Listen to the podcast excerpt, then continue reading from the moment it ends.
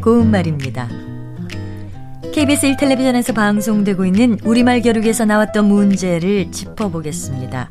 오늘은 우리말 달인 도전 1단계 문제로 두 개 중에서 맞는 표현을 찾아보시기 바랍니다. 먼저 외풍이 들다와 우풍이 들다 중에서 맞는 표현은 어느 것일까요?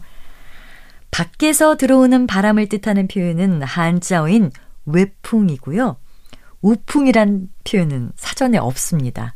참고로 우 밑에 시옷 받침을 쓰는 웃풍은 겨울에 방 안의 천장이나 벽 사이로 스며오는 찬 기운을 뜻합니다. 우리 고유어인 웃바람과 같은 것이죠. 두 번째, 여기가 이름하여 백록담이다와 이름하여 백록담이다 중에서 어느 것이 맞는 표현일까요? 이 경우에는 이름하여가 맞습니다. 이름하여는 다른 것과 구별하기 위해서 사물, 단체, 현상 따위에 부르는 말을 붙이다라는 뜻의 동사 이름하다의 활용 형태입니다.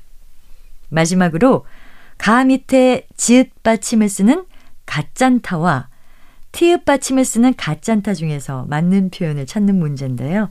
이 가운데 정답은 가 밑에 티읕 받침을 쓰는 가짠타가 맞습니다.